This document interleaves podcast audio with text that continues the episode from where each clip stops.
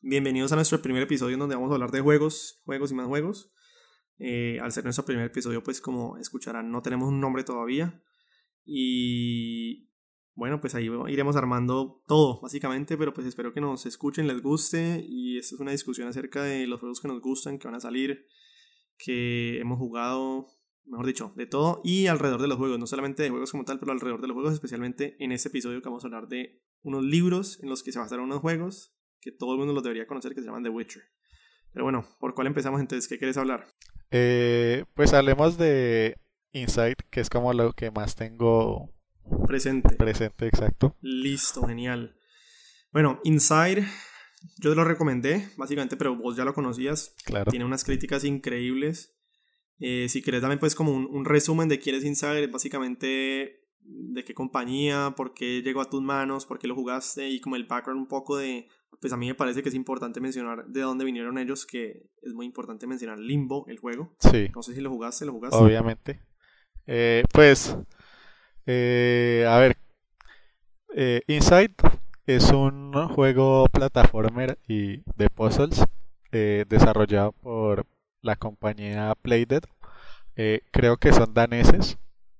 Y pues son muy famosos por por haber sido los creadores de Limbo. Obviamente ahora son famosos también por Inside, pero eh, Limbo fue uno de los primeros juegos que ayudó a... ¿Cómo es? Propulsar su éxito. Claro, no, y no solo eso, sino a popularizar eh, el desarrollo independiente en la industria de los videojuegos, pues porque en esa época, exacto, en esa época unos cuantos, pues entre los juegos que popularizaron eh, los juegos indies estaban Braid, estaba Limbo, eh, Fez y bueno pues hicieron parte de esa primera onda de, juegos independientes con una gran eh, recepción, con una muy buena recepción en los medios y pues aquí estamos como 10 años después de ese boom y, y obtenemos sí, exacto, un juego excelente con Inside. Pero bueno, a mí lo primero que tengo que decir es que honestamente no pensé que me fuera a gustar tanto, es decir, básicamente todo el juego. Eh, la dirección de arte, la jugabilidad, porque, o sea, básicamente no, no, no, no le tengo críticas en este momento al juego, espero que vos tengas alguna, porque yo honestamente no le tengo y no se me ocurrió nada cuando lo jugué, quedé boquiabierto con el, con el juego, con lo que propone y con la temática que toca y, y con la historia, es decir, todo, todo me gustó mucho, además que es muy como no sé si ustedes han visto Black Mirror, pues, o ese estilo de series que es como son muy como, como ácidas, o sea, uno las juega y como que es son temáticas muy duras y o, no, o no queda un poco rayado. Ajá, y pero que además son temáticas que son duras, pero que eh, podrían pasar, es decir, pues... Cuando, después de que dijiste Black Mirror y ácido, como que te, te me muteaste, weón. ¿Pero me escuchas? Eh, ahorita mismo sí. en ese momento te muteaste por completo, entonces no sé ah. qué putas dijiste. No, pues eh, no sé qué dije. La verdad, pues no, hablando un poco de, de, de que Inside, o sea, que, que son temáticas que, que, son muy oscuras, pero que pueden llegar a pasar. Es decir, que, no, es, no, es, imposible que pase. No es como una vaina, pues, como llegar a los alienígenas. No, puede ser algo, un estado, por ejemplo, del Big Brother is Watching You, el, el Gran Hermano TV. Claro. Pero bueno, contanos un poco de qué trata Inside. A ver, pues es un poco difícil porque también queda a, cierto nivel como a lo que la persona interprete, ¿no? Claro. Eh, porque, bueno, inicialmente arrancas con un niño que es, es perseguido por personas aparentemente y que lo quieren pues asesinar. Sí, y no se sabe por qué, no dice Exacto, a toda costa. Eh, y durante el transcurso del juego te vas dando cuenta de que en esta sociedad o bueno, en esta zona geográfica este específica, exacto, eh, a ver, existe como una forma de control mental donde tienen a múltiples... Como que tienen, sí, tienen a la gente como brainwash, como que les lavaron el cerebro a todo el mundo y los tienen como todos... Sí. Claro. Eh, aunque eh, digamos, por la falta de facciones en las caras de los personajes, queda muy al, a, la, a la interpretación de las del jugador si son realmente personas o si son otra entidad. ¿Qué diría? Yo diría que son personas. Yo, no, yo creo que no son personas. Incluso al final del juego llegué a considerar, o bueno, a, la, a mitad del juego empecé a considerar que el protagonista ni siquiera es una persona. ¿Y por qué no? A mí nunca se me pasó por la cabeza No, eso. bueno, porque, a ver, hace poco empecé a ver eh, de casualidad Young Justice, una, una serie de animación sobre la Liga de la Justicia, bueno, del universo de DC. Y uno de los primeros nive- eh, capítulos niveles, eh, eh, trata sobre que, digamos, el grupo llega a una, eh, a ver, ¿cómo se- como a una, a un laboratorio secreto donde tienen eh, un montón de como seres extraterrestres. No sé si realmente si son extraterrestres o, o si son un producto de, de experimentación genética. Y durante, o sea, en ese laboratorio encuentran un clon de Superman. Y todos los clones, a pesar de que están como subyugados a, a unos líderes, a los humanos, digamos, eh, intentan ayudar a, pues al clon de Superman a escapar. O sea, como que lo ven como la única forma de salvar su raza en totalidad. Entonces vi como ciertas similaridades ahí, porque si te das cuenta, eh, en una parte como que liberas eh, a estos humanoides, porque los, o sea, al final del juego hay una parte donde vos liberas a unos tipos que están suspendidos en el agua Ajá. y los vas a ver y tienen como, o sea, son mutantes, no tienen como un cuerpo bien hecho, eh, están todos mal, mal formados y no sé qué, pero se hacen como alrededor tuyo a intentar protegerte y aparte si vos te quedas quieto un rato y, y analizas las animaciones, eh, como que te soban la cabeza y no sé qué, como mostrando una actitud muy eh, Afectuosa. afectuosa, exacto. Ok, esa nunca la había pensado, la verdad. Entonces, digamos que esa fue como una de mis conclusiones, de que en realidad el niño es como uno de los de los clones o de los mutantes o del, no sé. Pero pensás que el mundo en el que él vive sí son, es, es de la gente que lo está persiguiendo son humanos, los científicos que crearon esos humanoides son humanos. Yo creo que sí. Eh. ¿Vos lograste obtener el final secreto? No, no, no, no lo, no lo logré obtener. Ya, bueno, es que no Pero es, sí lo vi, sí lo vi, ya, sí lo vi. no es fácil. O sea, yo la verdad, No, no es fácil. cuando terminé el juego, creo que son 13 puntos secretos, 13 o 12 puntos secretos que si logras activar durante eh, pues el transcurso del juego, puedes obtener eh, un hint de cómo obtener el final secreto. Y hay tres puntos que realmente están extremadamente escondidos, o sea, solamente los encontrás de casualidad o con un walkthrough, creo yo. Entonces, eh, pues obviamente, después de haberme pasado el juego y sabiendo que existía un final secreto, pues me puse a buscar en internet cómo se conseguía. Los obtuve y pues vi el final secreto. Ok.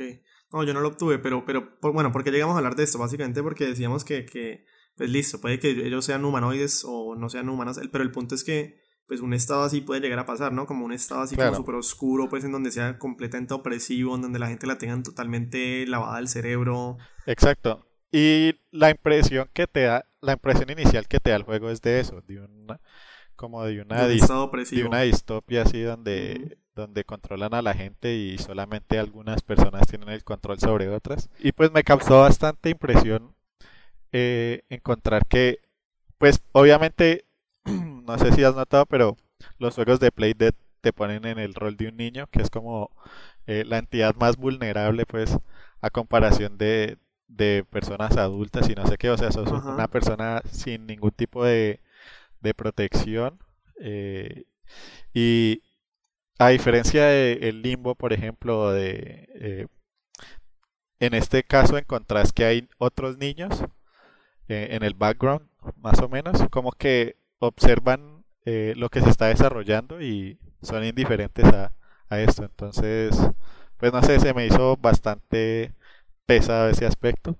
Pues yo, yo, yo creo que es importante mencionar que yo creo que para que Inside sucediera tenía que haber sucedido Limbo. Es decir, Limbo fue un, juego bastante importante que fue un progreso para que ellos pudieran llegar a un juego como tan bueno como lo es, lo fue o lo es Inside, pues, porque Limbo yo creo que eran como que las bases que ellos tenían, eh, igualmente es un juego muy bueno, pero gracias a Limbo y gracias a la experiencia que el equipo tuvo haciendo Limbo, yo creo que ahí fue que pudieron llegar a ser, digamos, pues, claro. el juegazo que es Inside.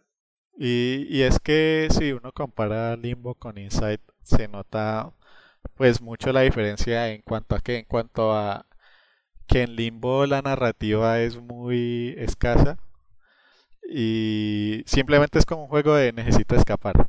O eso me da la impresión a mí.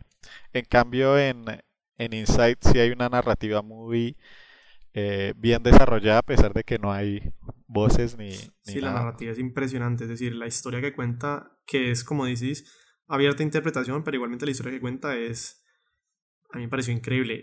Yo te decía antes que no sé si tengas alguna crítica del juego, yo no le encontré ninguna. Eh, realmente no. O sea, sí es un juego, es, un juego corto. Exacto, esa es como la única crítica. Eh, pero lo que hace, lo hace muy bien. Eh, una de las cosas que más me gustó era que las animaciones del personaje principal están muy bien hechas, son muy eh, fluidas. por lo menos las animaciones en cuanto a cuando muere, digamos, yo, yo sé pues en general, sí. Claro, pues, cuando, cuando, muere, es súper visceral, exacto. Al igual que en, en Limbo también. Limbo, sí. Pero creo que en este más, creo que en este más, como que ellos no, no se apartan pues de mostrar al niñito básicamente claro, siendo despedazado. Sí, sí. Eh, y... Sí, y la diferencia también está en que Limbo era 2D, pues principalmente, y este es 3D, entonces como que hay más este detalle. Es más o menos 2D, como 2.5. Sí, es 2.5 yo lo que decía de las animaciones es, por ejemplo, cuando el niño corre, ves como que... O sea, como que es su estado emocional. No sé si me hago explicar. O sea, como que tiene afán de huir al principio, que el man como que se resbala y no sé, me parece que está muy bien animado. Y eso es algo que inclusive lo, lo adentra uno más en el juego, ¿no? Me parece a mí. Sí. Em, yo, los personajes adentro de Inside también me parecieron increíbles. Por ejemplo, me acuerdo mucho de la sirena en un pedazo, pues no sé si era una sirena, no sé qué era eso, pero en un pedazo del juego en el que uno tiene que navegar con un submarino sí. Eh, y que la sirena pues lo puede coger a uno y se le mete pues a uno. No, no sé, hay muchos personajes que me parece que lo hicieron muy bien hecho. Es decir, por ejemplo, el de la sirena 1. Eh, el mundo como tal, como el mundo como personaje, ¿no? Que es, digamos, un pedazo del mundo cuando uno apenas empieza, que es como que uno ve el mundo como de crédito, esas fábricas gigantescamente grandes, o sea, desproporcionalmente grandes, abandonadas, las estructuras como dejadas pues al abandono de la naturaleza, no sé. Honestamente, a mí el mundo me pareció un personaje como tal y, en general es que me pareció muy bien hecho el juego, muy, muy bien hecho. Eh, sí, pues en general es, me pareció, digamos, yo estuve, estoy de acuerdo con, con todo eso. Por un momento como que el mundo, pues no sé si te acordás que al principio o sea, uno pasa una parte super grim, super oscura. Sí, Y luego como que vas entrando a la fábrica donde ya están todos los... O sea, como que hay una fábrica donde están los... Pues no sé, los humanoides, las personas, lo que sea, los controlados como marchando. Y es, es como en una de las únicas partes del juego donde ves una... A ver, colores cálidos. Que es como que el amanecer, no sé, lo que sea. Y, y me pareció muy... Como un detalle chévere de a pesar de todo lo de toda la porquería en el mundo, todavía quedan como ciertas ciertas cosas bonitas por así decirlo y pues me parece un detalle chévere y... Bueno, y, y, lo otro es que, bueno, eh, si están escuchando este episodio y no quieren spoilers, eh, por los próximos dos minutos yo creo que, no sé si van a haber spoilers, pero es que te quiero preguntar qué pensaste del final, porque el final también es muy abierto a interpretaciones, yo lo vi mucho como estilo Matrix, y, lo leí pues también que decía eso, que, que, la gente pensaba que, y los críticos pensaban que, que, el juego era como la representación de que adentro los humanoides son controlados, digamos, por una, una entidad X, y de repente uno cae en cuenta que el niño está siendo controlado por una entidad superior, que es en este caso uno el que tiene el control, ¿no? Ya, pues eso en cuanto al, al final secreto, eh, me parece que no queda muy claro, eh, en el sentido de que llegas a una oficina donde, o bueno, lo que a mí me pareció es que había una tercera entidad, no necesariamente el, el, jugador. ¿Por qué? Porque si vos llegas a ese lugar donde está el final secreto, ves que había como una oficina donde habían estado haciendo como una investigación, eh, ves fotografías, todo el cuento al respecto. y no sé, pues la parte del Matrix como que... Pues puede ser, pero me gusta más la idea de que fue como alguien que estaba dispuesta a luchar como contra el, el sistema opresivo, no necesariamente... Entonces decís que no hay una entidad externa, sino que simplemente es el niño y está en un mundo completamente distópico y disfuncional. No, pues no necesariamente el niño, o sea, sino la persona que está manejando al niño, ¿sí me entendés? Y yo te hago una pregunta, al final es muy chistoso porque al final, justo antes de finalizar el juego, uno ve un escenario pues como construido, eh, como una maqueta, y resulta que cuando uno se escapa y quiebra esa pared y rueda por esa loma, es exactamente la misma loma la que está en la maqueta, la que la loma que no rueda. No sé si lo notaste. Eh, no, la verdad no. Te tengo que mandar un video que lo analiza. Un video muy, muy chévere que analiza eso. Eh, y, bueno, no me acuerdo dónde lo vi. Pues sí, sí, lo sí, me acuerdo de la maqueta, pero no me acuerdo de ese detalle en particular, la verdad. De hecho, no me acuerdo exactamente en qué parte estaba la maqueta. Yo creo que al final, ¿no? Sí, al final, justo antes, al final. Ya. Bueno, cuando encuentre el video te lo mando, pero, pero sí. Sí, lo que pasa, es que, lo que pasa es que también en ese punto, pues, eh, me maratoneé el juego, entonces ya como que en ese punto uno está más o menos, eh, ¿cómo decirlo? Sí, ya como en autopiloto. Sí, o sea, como que ya no, ya estás como, bueno, ya me voy a pasar el juego, no sé qué, ya, ya vi mucho. Entonces, de cierta manera, como que uno empieza a ignorar las cosas y empiezas como a rushear a, a llegar al final. De pronto, si me hubiera tomado dos, dos sesiones lo hubiera notado más. ¿Te lo pasaste en una sola sesión? Sí. Ok. Yo, yo creo que ese es un juego tal vez en algún momento me gustaría repetírmelo. Eh, sí, pues, digamos, para mí no tanto porque no está en mi naturaleza, pero... Ok. Pero de pronto. ¿No está en tu, en tu naturaleza repetir juegos? Muy pocos repito, la verdad. Aunque... los de Pokémon? no. Menos, weón. Mira, los únicos juegos que yo me repito. Bueno, hay uno que es como uno de mis personal favorites, que es Mega Man X, el primero, que me lo he repetido muchísimas veces. Y por cierto, van a lanzar una colección de los X. No sé si viste esa noticia. Sí, sí, sí. Entonces estoy bastante emocionado para volver a jugar el X y pasármelo como en dos horas. Los Mass Effect, eh, me los he pasado varias veces a pesar de que son RPGs extremadamente largos, como que siempre quería mejorar un poco el final al que podía acceder. Pues porque sabes que es una es como un branching narrative, entonces como que siempre puede ser un poco diferente. Y eh, The World Ends, With You en el DS, que es otro de mis juegos favoritos, que me encanta la historia, la jugabilidad, bueno, la música, todo. Ese es como eh, uno, uno, de los únicos casos en los que me repito un juego, si, eh, si lo considero como un, una cúspide pues, del, del desarrollo en general.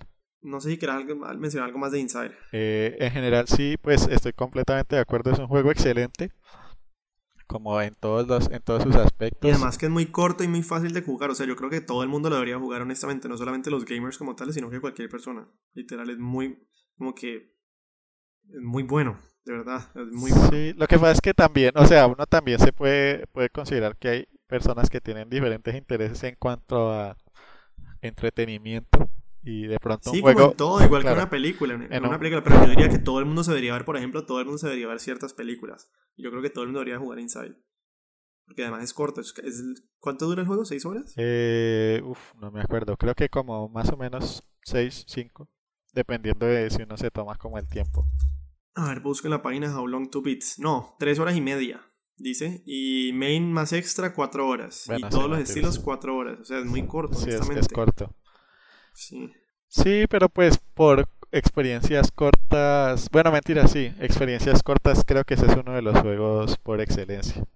No creo que haya otro juego de esa longitud que, que esté tan bien desarrollado como para justificar, pues, su compra. Pero bueno, yo, yo quiero hablar de algo, muy, o sea, sí que me muero por hablar de eso, entonces no sé si quieres hablar, mejor yo quiero que me digas qué más quieres hablar de Inside. Escucha tus voice notes, qué fue lo que grabaste, qué, qué es lo que tenés ahí guardado de Inside.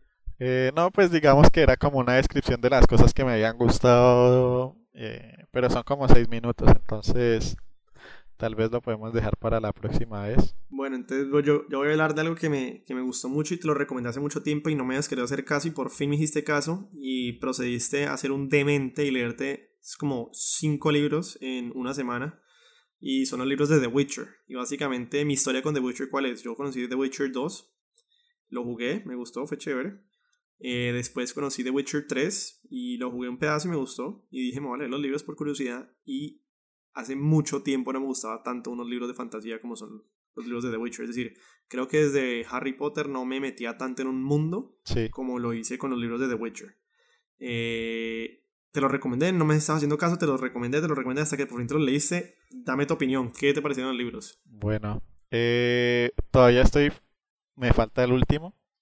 Eh, el último, o sea que todavía eh, no se ha muerto.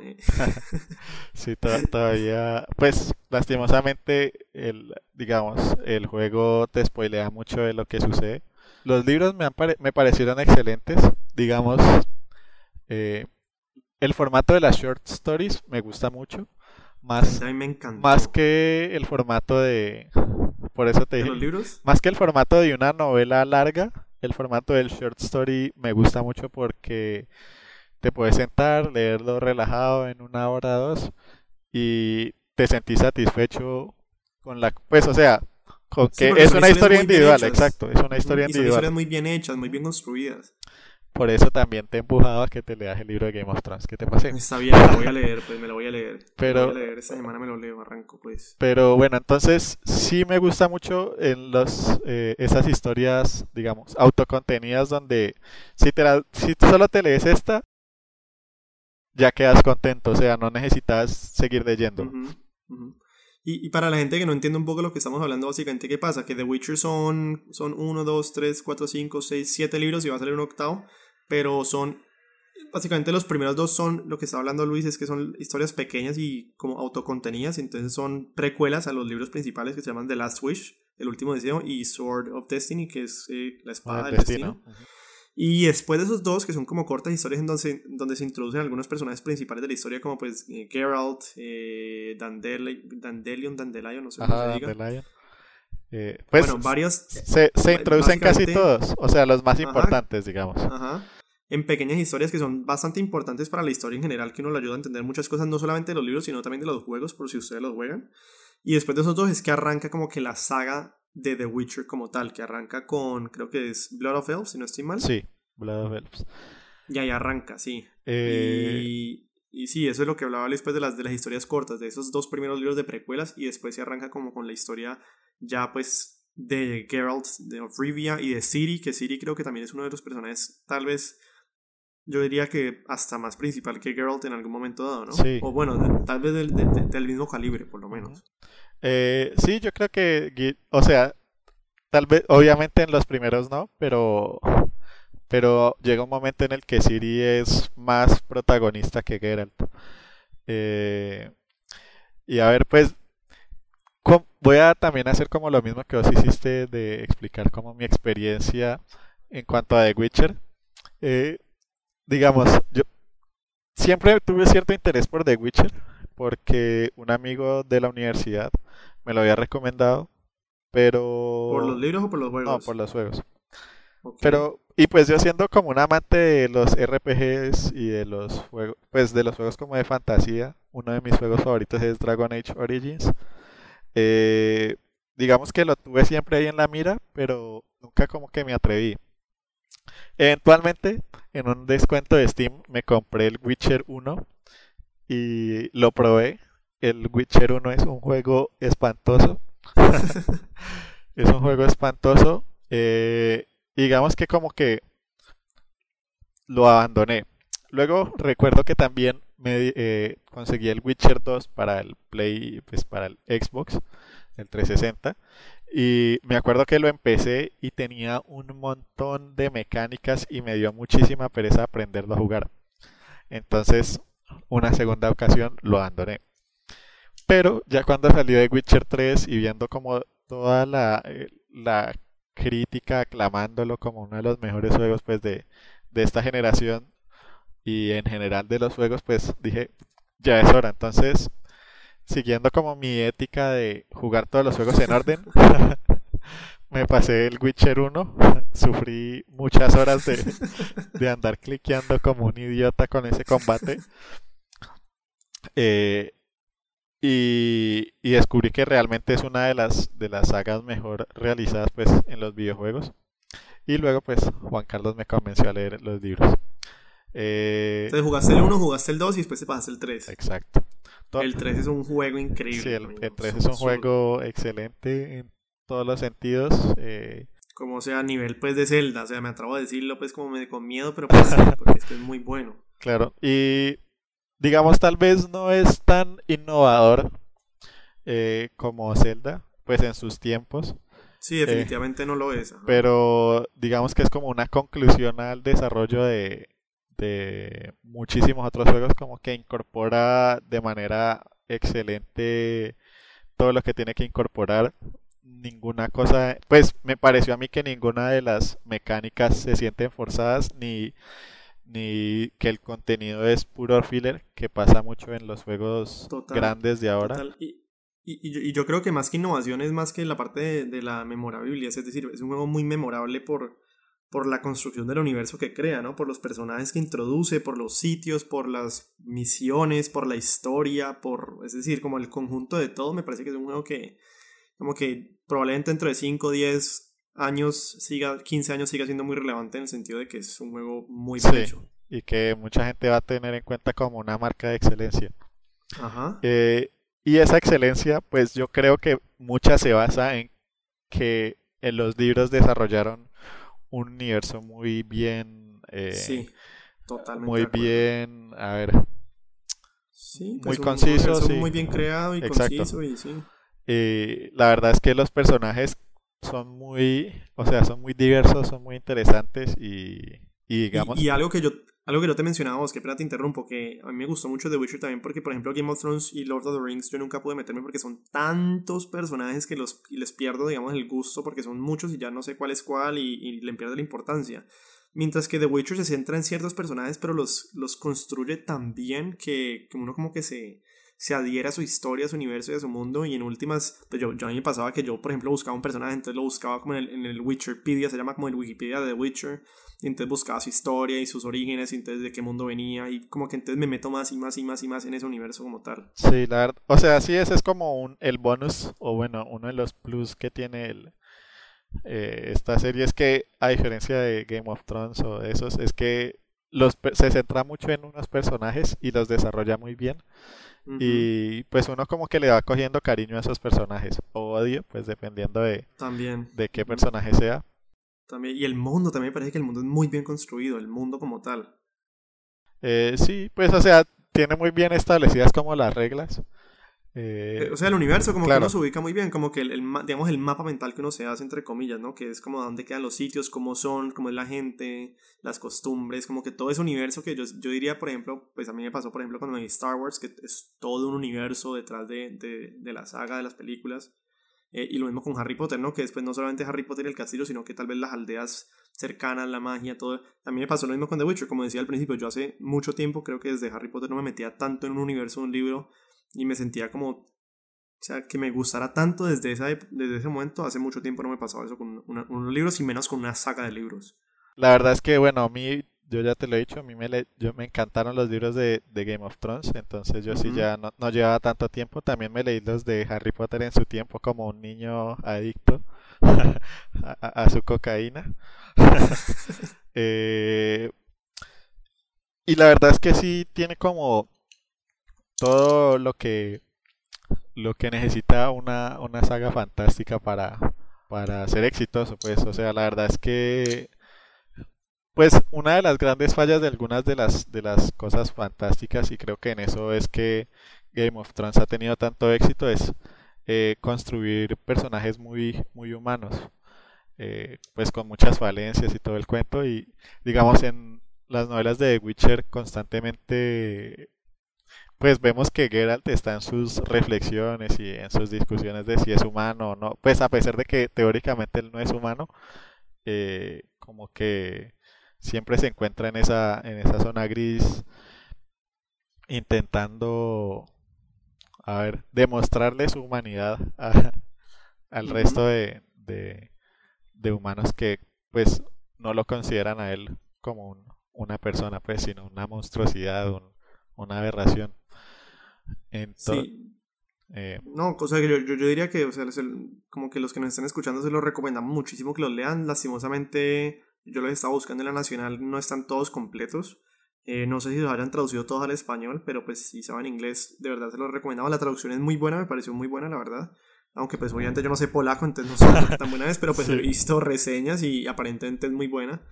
Y, y lo que me parece muy chévere es que van a sacar una serie. Ojalá, tengo los dedos cruzados, mejor dicho, ojalá no la embarren, pero van a sacar una serie eh, original de Netflix sí, eh, de The Witcher.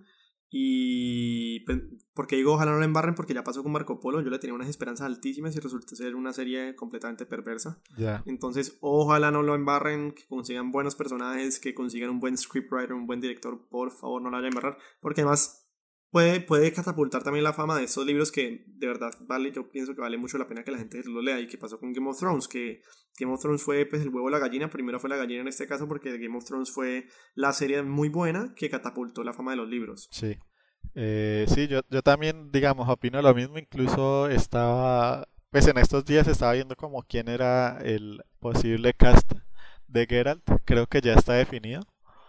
¿Quién? No me digas, ¿quién? No me acuerdo cómo se llama el, el, actor. No ¿En es, dónde, en dónde ha actuado? No me digas que es Matt Mikkelsen. no, no es Matt Mikkelsen. Ah, bueno, gracias a Dios, gracias a Dios. Eh, espérate, ya no me acuerdo. Creo que era un persona, creo que era un man de, de los que había actuado en Vikings, si no estoy mal. Ok, ok, ok, puede ser. Pero no te acuerdas nada más. no, no estoy tan, a- tan, no me recuerdo Y no han dicho nada de cuándo la sacan ni nada, ¿no? No. Eh, leí que en 2017, eh, al fin, pues en diciembre ya habían eh, como empezado a escribir el primer, el pilot. E incluso si te metes a Netflix ya está ahí como Netflix Original de Witcher. Pero Ah, no, ¿en serio? no- no tiene visto, nada. no idea. pues lo acabo de buscar y aparece en, en, en eso.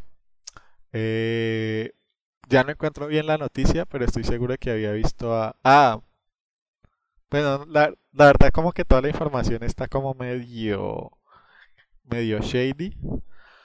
Eh, pero me parece que ya había visto que habían definido a un, a un actor. Pues sí, ojalá, la verdad es que pues tiene para hacer una muy buena serie. Ah, Lauren es Schmidt Hisrich, es una productora y screenwriter. Y es la productora eje- eje- ejecutiva de The Witcher. No dice qué ha hecho. Ya. Ha, escri- ha escrito para The West Wing, o sea, bueno, pues tal vez es buena, ojalá. Pues The West Wing en su tiempo fue como la... Sí, fue muy buena, sí. Sí. Y ha producido shows eh, Private Practice, Daredevil, The Defenders. Bueno, ojalá.